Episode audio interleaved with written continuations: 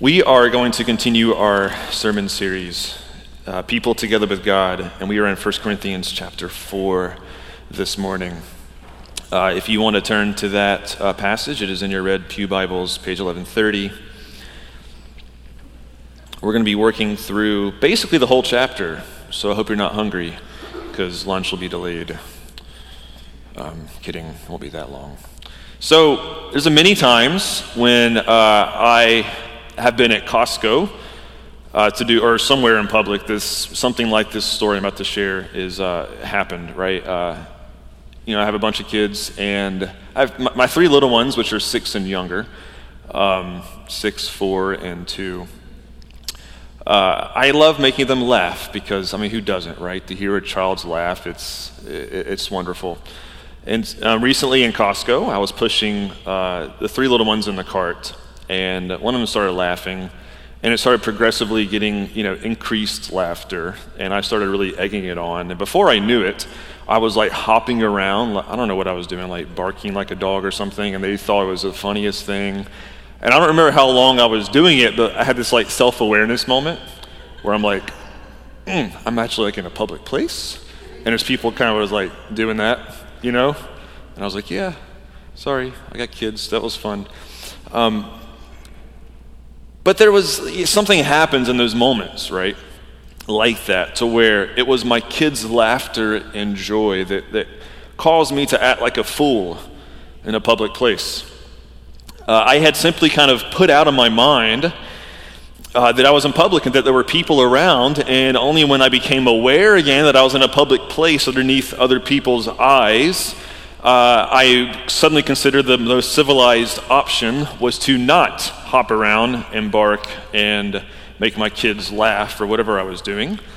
Um, but in reality, perhaps some of the reason why I stopped was that I, I didn't want to look like a total fool in front of people. My children's joy for those moments guided me to do some silly things. And for a while, I didn't care about that, right? There's, there actually is a freedom in that moment. There was a freedom. There's a freedom to act like a fool in Costco. And as we continue our sermon series, People Together with God, we're going to be looking at a passage where, where, where Paul was trying to shepherd his church back into such freedom, but a much greater freedom freedom that uh, uh, allows Jesus and his acceptance and love for us to provide us really two things as a church freedom to no longer live for the opinion of others, but only as faithful servants and stewards of Jesus. And number two, as we live within that freedom, we will discover the spiritual and life altering power of the kingdom of God in our own lives. Those are two things we'll be looking at this morning. And um, let's read just the first few verses here, beginning in chapter 4. So then, we're coming in like kind of mid argument here. Men ought to regard us as servants of Christ and as those entrusted with the secret things of God. Now it is required that those who have been given a trust must prove faithful. In a few moments, we're going to look at the whole kind of full context of this chapter, but I first just want to make some simple observations here on how Paul defines his role as an apostle and leader of the church in Corinth. Um, he says people ought to regard us, meaning the apostles, those leaders, as servants of Christ, and to regard us as those entrusted with the secret things of God. The language of servant is like the idea of helper. Um, we had this bookshelf in my living room recently it was one of those cheap like uh, particle board things that was you know wobbling it was horrible and um, i braced it up and i got some wood from our basement and got my son to help me do it that's quite literally the image here is a helper the servant image is one of helping that paul used here we are servants alongside of a work that is not our own we're serving a work that is ultimately, um, it doesn't belong to us. We didn't create it. It is the work of God that we are invited to serve into. And what Paul imagined is that God's work is something he is attaching himself to as a helper. Paul's work wasn't his own agenda or focus. Paul, his work was not about Paul. He said, I'm just a servant here. That's it. And secondly, he is a steward entrusted with the mysteries of God. And this imagery is one of an estate manager, someone caring for a household or property that does not belong to them. The mysteries of God have been revealed in Jesus' own life, his death and resurrection, and Paul was entrusted with this message as its steward. with its life and its power and its message. And he continues on. He says in verse 3, he says, I care very little if I am judged by you or by any human court. Indeed, I do not judge myself. My conscience is clear, but that does not make me innocent. It is the Lord who judges me. Therefore, judge nothing before the appointed time. Wait till the Lord comes. He will bring to light what is hidden in darkness and will expose the motives of men's hearts. At that time, each will receive his praise from God. So, Paul is speaking as an apostle, and he's, he's applying them, himself, this all this to, his, to, uh, to himself as a leader. But consider the core here of what he's saying, okay? Paul is saying, I'm here but I'm not here to be judged by you. In fact, I don't even judge myself. It is the Lord who judges me. This is not some statement like, don't judge me. You know, have you ever been told that by somebody you're talking to them? Like, don't judge me. I, you know, I grew up in Georgia. It was like a thing that was like always, you know, thrown out there, uh, thrown out there. You know, don't judge me. Only God judges me is far beyond this, right? It is an astounding statement of Paul, knowing, okay, he knew who Jesus is and he knew himself in light of Jesus. And again, like the context of this is a, is a divided church. So we'll get into this in a minute, but just consider how this doesn't just apply to you, but to all of us here as a congregation. These are the two questions Paul tackles, right? Uh, that will guide most of our time today. So, a question I have really quick here is Are you free of other people's opinion of you? I want that to sit just for a minute. Are you free of other people's opinion of you? Meaning, do you treat other people's judgment of you as if it has some kind of authority, almost divine authority, that is imposing on you that you must respond to and, and shape your life after? Those people's opinions. This was the issue here. This church had an opinion of Paul. And he's saying, I don't care. That's what he's saying. Your judgment of me, it doesn't actually matter because it's the Lord who judges me. He is my authority in this matter. I'm just a helper, I'm just a servant, I'm just a steward of what was given to me. I'm just called to be faithful. That's what He wants of me. This is really important for the life of a community of people. Consider how many people's emotional health and stability is often guided by how other people perceive them. When we do this, we are implicitly stating that people's judgment of me, if I can just, you know, uh, bend their judgment the right way uh, to they finally accept me, then maybe I can feel like I'm, I matter that I have purpose if I can bend other people's opinion to think highly of me. If I can be accepted by others and if I can impress them, then I will have arrived.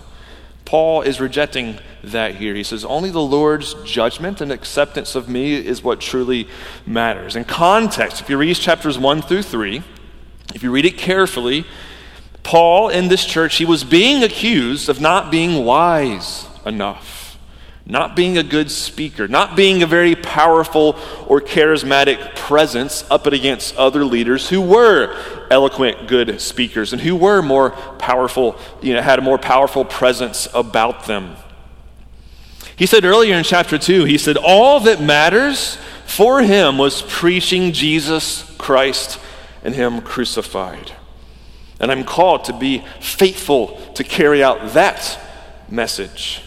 Now, Paul is free of needing to live for the judgment of others and free to only live for Jesus. But by living for Jesus, as we will see, it actually drives Paul to serve others in the way that Jesus did, not the other way around because they were looking to be served by Paul in certain ways. And Paul is trying to restore them to a proper understanding of who Jesus is and how Jesus lived. And he's saying you're, the way you're living is reflective of something that is not the way of Christ. And we'll get to that later. Secondly, and this is the most remarkable statement. Eh, I've read this, I can't tell you how many times, and it just always astounds me. Paul says, in fact, he says, I don't even judge myself. Now, they had an opinion of Paul that he rejected. He was only concerned about the Lord's you know, opinion of him. But consider this this freedom. Paul says, I don't even have an opinion of myself. I know, though, as he says in verse 4, he says, you know, my conscience is clear. Doesn't mean I'm, you know, there's not something wrong somewhere that I've missed. I'm, I'm aware of that, right? But consider that. Do you have an opinion of yourself? When you're alone in your own mind, what are some of the thoughts that go in your own mind about yourself? Right? Do you often sit underneath your own judgment in life? That, you know, if you were to speak out loud of, your, of, of the opinion you have about yourself, that, uh, you know, maybe it'll be this kind of woe is me, I'm, I'm a horrible person, or maybe you, you think a little too highly of yourself, whatever it may be. Paul says, I don't even have an opinion of myself. Like, I don't even think those thoughts. That's not, it's not like a part of how, my, my, my, thinking process about life. It's, it's, it's Jesus. It's Him crucified. It's the Lord who judges me. That's, he's my authority. That's what I am concerned in. In Jesus, then, we're not only free of living for the opinion, uh, from the opinion and judgment of others, but we also can find freedom from our own opinions and judgments of ourselves. Because we are accepted in Jesus. We're already accepted in Him. Such freedom, right? That kind of freedom is what led me to act like a fool in Costco for a few minutes, right? Because I lost any kind of judgment over myself. Now, Jesus paid for sin. Jesus became sin on our behalf, says 2 Corinthians 5. When you have judgments against yourself, when you recognize your own weaknesses and you want to wallow in that, you need to remember that Jesus has already taken care of those things and he loves you regardless. Some of you just need to be reminded of the absolute central truths that you are loved by God. Through the work of His Son Jesus, you are loved. Know that. If you walked in and you just made so many fumbles this week, He loves you. He has never ending grace for you to say, Get up and walk. I love you. Stop casting judgment against yourself. The judgment was already cast on the cross and has been removed from you. I love you. You are my child. But if you look at what Paul is saying here, he knows, right? He knows that he has been accepted of him. So that's, that's, that's the question that continues to, to comes in our faces. Do you have that kind of freedom? But let's talk about our church. And this church, if we all lived by such freedom, that we are all accepted by Christ and thus are free from each other's opinion of one another and are free from the judgment of even yourself. If we all lived according to this, then as a community of Christians, we would accept anyone who comes through those doors that says, I am in need of grace. And we say, Welcome to the club. We are too.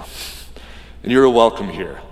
Let me tell you about Jesus. Because I'm on the same playing field as you are too. I'm in need of grace. You're in need of grace. And only in Christ do we find forgiveness and salvation. As we move forward in this chapter, we will see that this is not exactly what was happening in the church in Corinth. When you become a Christian, okay, and, and you truly start living in light of being accepted by Christ, a, a community of Christians are brought together in one spirit, the scripture says. It is the Spirit of God in one spirit and in one baptism we are brought together with Jesus at the center. So the need for forgiveness of sin, or simply we can say being a human, all humans are in need of forgiveness of sin, right? It applies to us all. And yes, it bursts the doors open for anyone who comes seeking for grace and for Christ, right? There's remarkable unity in that, if that remains our focus. There's remarkable unity in a church body if that remains our focus. That a Jesus centered gathering of people encircled around the cross and the empowerment of the Spirit that says, All that we have here is Jesus, me, you, and we're together in this. When we take our eyes off Jesus, we start looking to the world around us and seeing uh, uh, the different values or worldviews or perceptions of our society around us. When we look around for ways in which this person or that person seeks acceptance or climbs the acceptance ladder in our society, and we allow those things to infiltrate into this place, the church, one of the first things I can guarantee will come about is division. Division will be found where we, we start valuing, looking for acceptance of one another outside of Christ. We start casting up judgments against one another outside of Christ. Because this is what was happening in the church in Corinth. Let's walk through this in verse 6. Now, brothers, I have applied these things to myself and Apollos, that's one of his co workers here, for your benefit, that you may learn from us the meaning of the saying, do not go beyond what is written. And then you will not take pride in one man over against another. You catch that? Then you will not take pride in one man over against another. For who makes you different from anyone else? What do you have that you did not receive? And if you did receive it, why do you boast as though you did not? Paul, in the first few scriptures, uh, in the first few chapters, he, he, quoted in this book, he quoted numerous scriptures uh, in chapter uh, 1, verse 8, chapter 2, verse 9, quoting from our Old Testament, the Hebrew scriptures.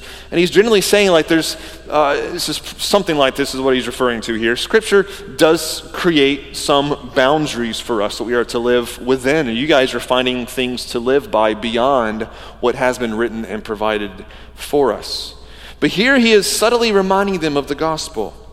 He says, Remember, we've received nothing from God that we were not given. It's by grace that we find salvation. It's not by any work that you did, because Jesus worked it out for us on our behalf. And this is what their situation was it was one of allowing their own cultural values of what makes someone great or important to enter into their church. Now, this was a speech based culture. Ancient Rome was a speech based culture, not much of the written word. Uh, rhetoric, or the art of speaking, was kind of really front and center. People would spend uh, their entire lives studying how to speak, right? It was really important because books were very expensive to write. Uh, you know, Microsoft Word did not exist 2,000 years ago. Uh, everything was handwritten, and literacy was uh, not common amongst people right? And so uh, the, the, the, values of that culture of that day, especially in a city like Corinth, a very Greek city, would have been looking for the best speaker, the one that was the most trained in the wisdom of the Greeks. And, you know, in uh, Plato and Aristotle, and, the, and, and, you know, Corinth had this very old kind of history in Greek lore, right, that was very famous and infamous. And, and factions uh, or uh, groups of people that often attach themselves to certain leaders that they consider had the most wisdom and kind of become their disciples in a way. And that was kind of happening within that church. Some people were attaching themselves to this speaker, some people attaching themselves to this speaker, and some people even were attaching themselves to Paul. Some people were attaching themselves to Apollos, just like the ones on the outside were in the broader city of Corinth. And Paul is saying, Really? And they're holding up, a lot of people are holding up Paul to that same judgment, saying, Paul, you're not as powerful as these people around here. You're not like them. Pfft, I don't have to listen to you, I don't have to listen to your message. And he's saying, guys, you, you, are missing thing. Like, stop. Like, you, are you're, you're missing what some of the core basis of the good news of Jesus here. And he's addressing these things in the early chapters. So he, basically, he's saying in verse 7, he's trying to bring them back to the basics. Is let's, let's return to some basic core thinking here in verse 7. Uh, uh, who makes you different from anyone else? So, what do you have that you did not receive? And if you did receive it, why do you boast as though you did not? Because remember, they were judging Paul by those other cultural standards. He says, That is not where things begin, friends. Beginning of verse 7 is Paul's way of kind of saying, Who do you think you are here? Because what do you have in life that you didn't receive? And why are you living and why are you boasting as if you didn't receive anything? Now, you may not think of, of pride as a root cause of, as, of what was going on initially, but consider this. We've talked about being free from the judgment of others, free from the judgment of self. But remember, they did not accept Paul because they brought this judgment on him. You know, you're not a powerful speaker, not very wise, and so forth. Um, and uh, what Paul is, is trying to bring their attention to was to say um, that there is great arrogance in this. And it was based, uh, their fault was based on the arrogance that their acceptance of Paul is what mattered, that their own opinions is what truly mattered, their own thoughts is what truly mattered. And Paul says, Well, who are you to have such bold, authoritative thoughts and judgments? Who do you think you are? Aren't you one that received grace? Aren't you one that received gifts, right? So, what drives you in your acceptance of others? When he says, What do you have that you do not receive? he's trying to remind them of their skin and bones and their humanity. In the gospel, he's saying, You guys are just people like me. You are living as if your judgment of me is some standard, some authoritative standard by which I am to live by that's reserved for God alone. It's arrogance. It's an upside down pride in many ways, right? But if you live for the opinion of self, the opinion of others, or you are just holding others to your own opinion, it's judging others and or yourself as if you are some kind of authority of God to do so. Or if you live for the opinion of others, you are treating their opinion as some kind of authority over you. And that you'll truly find life if you meet those expectations. The flashlight of the gospel says, Sorry, you're all sinners in need of grace, and only in Christ can you find what you're looking for. Only in Christ can you find forgiveness. And Paul now gets very sarcastic. I appreciate sarcasm. I know there's a hand, like two of you in this room that are sarcastic. That was sarcasm right there. There's many of you that are sarcastic in this room. This is what Paul says in verse 8. He says, Already you have all that you want. Already you have become rich. You have become kings, and that without us. How I wish that you really had become kings so that we might be kings with you. In these sarcastic comments, this is basically what he's trying to say. He says, In your pride, you are living as if you don't need anything, that you got it all figured out, that you have life in the full even now, that you have arrived at the fullness of knowledge of how to, you know, uh, uh, what you're holding other people, you know, judgment to others. You've arrived. Like you guys are already there, apparently, right? At least that's how you're, you're living. You're, you're living as if God has just granted you the fullness of everything you need, right? And, and Paul says, I, I, I need to be honest about this. He, he says this is how you're living, and it's actually bursting apart your church. It's dividing and breaking apart your church. And you are in a, a disunified congregation. Verse 9, for it seems to me that God has put us apostles on display at the end of the procession. This gets really, really good. I love this stuff here. Uh, verse 9 It seems to me that God has put us apostles on display at the end of the procession, like men condemned to die in the arena. We have been made a spectacle to the whole universe, to angels as well as to men. Let's break this down. This is really fascinating imagery from Paul. In the days of Roman Empire, this is the procession definition here. Whenever Rome would conquer a people, the Roman general would return home to Rome, and there would be a massive parade of celebration for the victory. You would have at the very front of the parade procession the, the, the kings, the, the emperor, the leaders, the general himself, the nobles, the, the very important people. Keep in mind, Paul just was mocking them as you're already kings and, and queens, right? You're already these noble people. He was mocking them. He's, he, he was basically saying you're, you're, you're living like those kings at the beginning of the procession in Rome here. You, are you're, you're living as if those are the very front receiving kind of all the glory here. That would be Caesar, right? The nobles, etc., and so forth. And then the army. But at the very end, you would have the new slaves, the new conquered peoples. They would be chained up at the very end, kind of being dragged along, starved, half naked, beat up, stripped down is kind of the way to publicly shame them to say, Ha, look at these people that Rome just got. That's right, these losers. Look at them. They're getting dragged along, and then they would find themselves inside of a Colosseum or the local, if it was in Rome, it would be the Colosseum, and most of them would then die a death in the name of entertainment as animals or their gladiators. It would just come in and wipe them out, and they would um, essentially, yeah, be killed. There's nothing more shaming than to be at the end of a procession. And Paul says, guys, that's where I'm at. The apostles. Like, we're at the end of the procession. You guys are living like you're at the front. We're at the back here, right?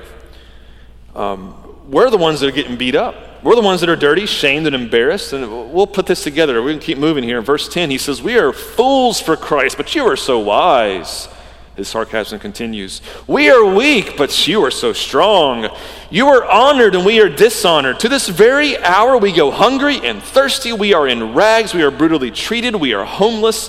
We work hard with our hands. When we are cursed, we bless. When we are persecuted, we endure it. When we are slandered, we answer kindly. Up to this moment, we have become the scum of the earth, the refuse of the world. That's their situation right? Paul may be writing this letter on an empty stomach, right?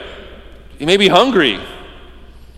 He's fully aware of the costs of his calling to be an apostle, the cost of following Jesus for him. It was life at the end of the procession, looking like fools for Christ. And yet, this church is acting so wise in Christ. The apostles are weak, but man, they're acting so strong. Again, all this imagery is very real, but before Paul really had his own story in mind, I want to address another story that was in Paul's mind. Who else was displayed to the world as a fool, as weak, as hungry, as beat up, as brutally treated, as homeless? The one who curse yet bless others. Forgive them, Father, for they know not what they do, as Jesus prayed for those who were nailing his hands to the cross, Luke 23 24. The one who was persecuted yet prayed for those who persecuted him. Love your enemies and pray for those who persecute you. Matthew 5 44, as Jesus said. When slandered, who stayed silent like a sheep before his shears? And who died the most horrific of deaths, reserved for the worst of Roman society? Publicly executed. What Paul is doing here is trying to restore what we can call a theology of the cross. That is, this is saying that Jesus, the God of all things, willingly took the low place of obedience to God, and he was not embarrassed by whatever it may have brought on him.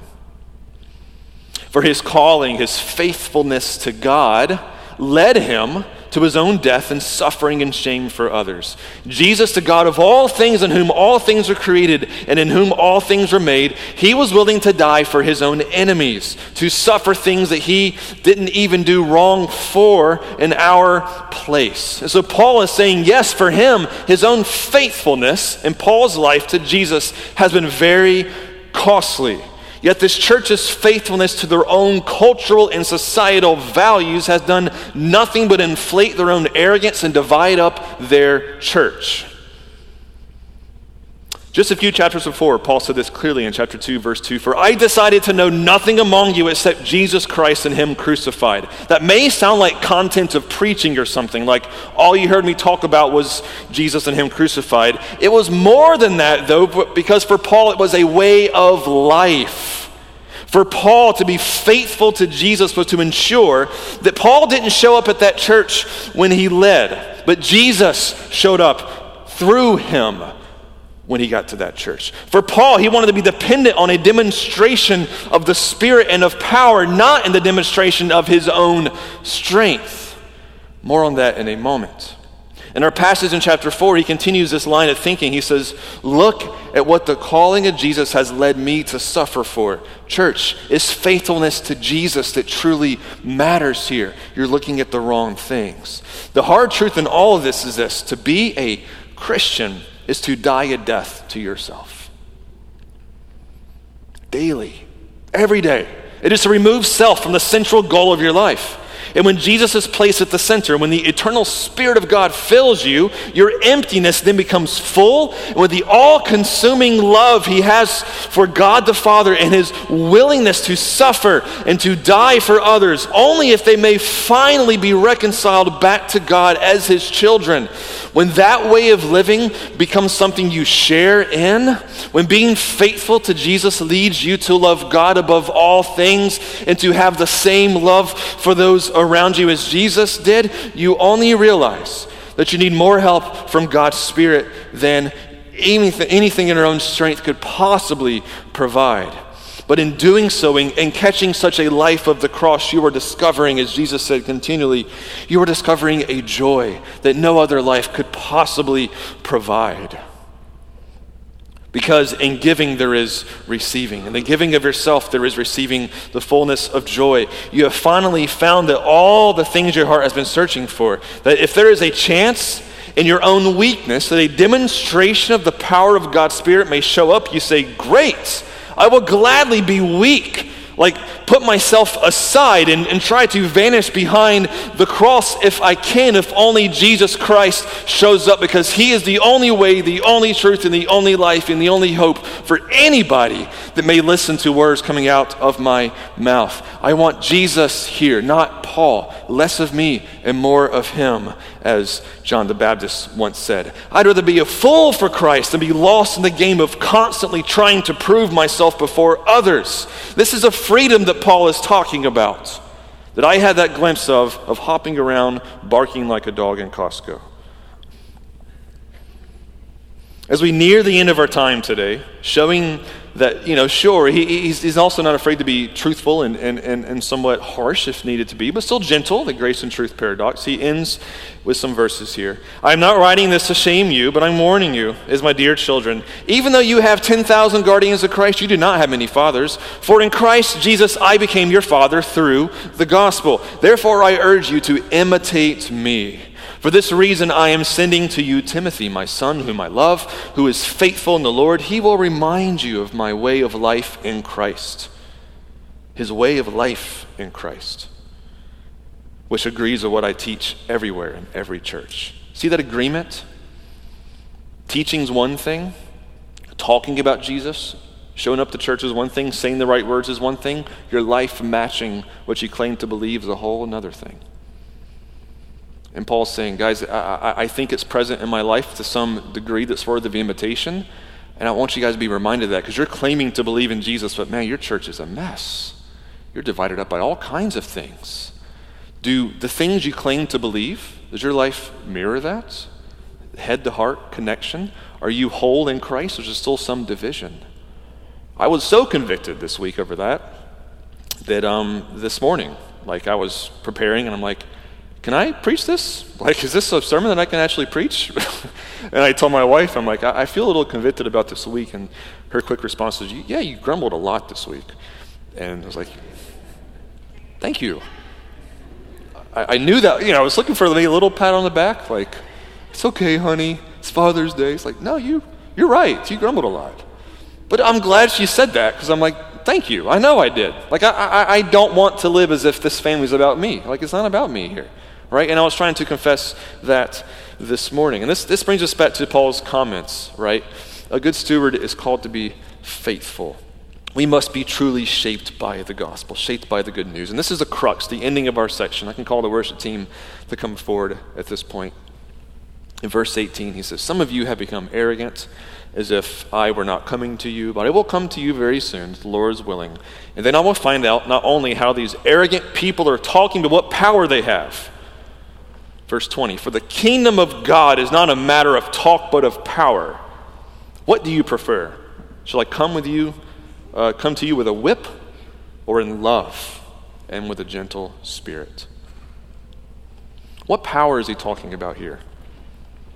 What power do these other leaders that are causing divisions in the church have? He says, I, I, I want to know not the things they're talking about, I want to see their life because that's their power. And I'm not seeing the power of Christ in their life because the kingdom of God is not just flapping your gums, it's not just the, saying the right words and talking the right way, it's in power.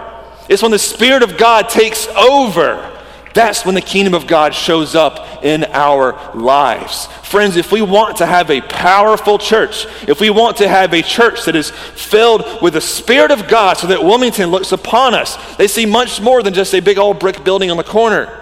That they hear of the power that's taking place in this room. It's going to come. But we are not just people of talk, but we are people living this stuff out. Do you hear me, church? Do you need freedom this morning? Do you need freedom from the judgment of others? Freedom? Are you enslaved by just constantly trying to impress other people? Do you need to be coming forward this morning for prayer? One more time to be reminded that you are loved and accepted in Jesus Christ and to embrace the freedom that comes with the gospel. Do you want spiritual power in your life? It begins with repentance. It begins by ident- identifying the things that are not of Christ, they're not of the ways of Christ. They say, I want to glory in my weaknesses so that Christ may be strong in my life. We're going to have a time of prayer uh, during and at the end of this song. Um, if you're anywhere on that map and you need prayer, our elders will be up here to receive you. Um, be reminded of this. It's, Today can be the day when, if you've been walking with Jesus for, for longer than I've been alive, or you're new in the faith, or just kind of interested in whatever this stuff is about, Matthew 10 39 said this from Jesus' words himself. He said, For whoever finds their life will actually lose it. But whoever loses their life for my sake will find it. You can lose your life this morning, all over again, or for the very first time. I'm going to pray for that for you right now. Jesus, I pray. I know it's a long, longer scripture this morning, but Lord, I pray that the Spirit, you would show up in your people this morning. Because you are the very presence of God in our life. You are the mediator who brings us your presence into our hearts, into our lives. Whatever words you may have been speaking into the hearts or minds of those in these pews this morning, I pray that they, in boldness and great courage, can respond. Give them the power to respond, Lord. We want to be a church that is not just talk, but is full of power.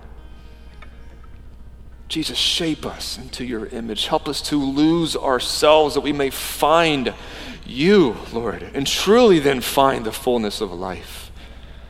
Lord, we, we want to turn and repent to where we've made things about ourselves all over again. I want to repent to our families, repent to our friends. Lord, we want our lives to be you, and people see us that they're going to see you, Lord. Help us not to be about the things that this world is about, but help us to be shaped by the cross, Lord. Please make this church weak, Lord, that you may be strong here. We love you, Lord. Um, we pray this in your name. Amen.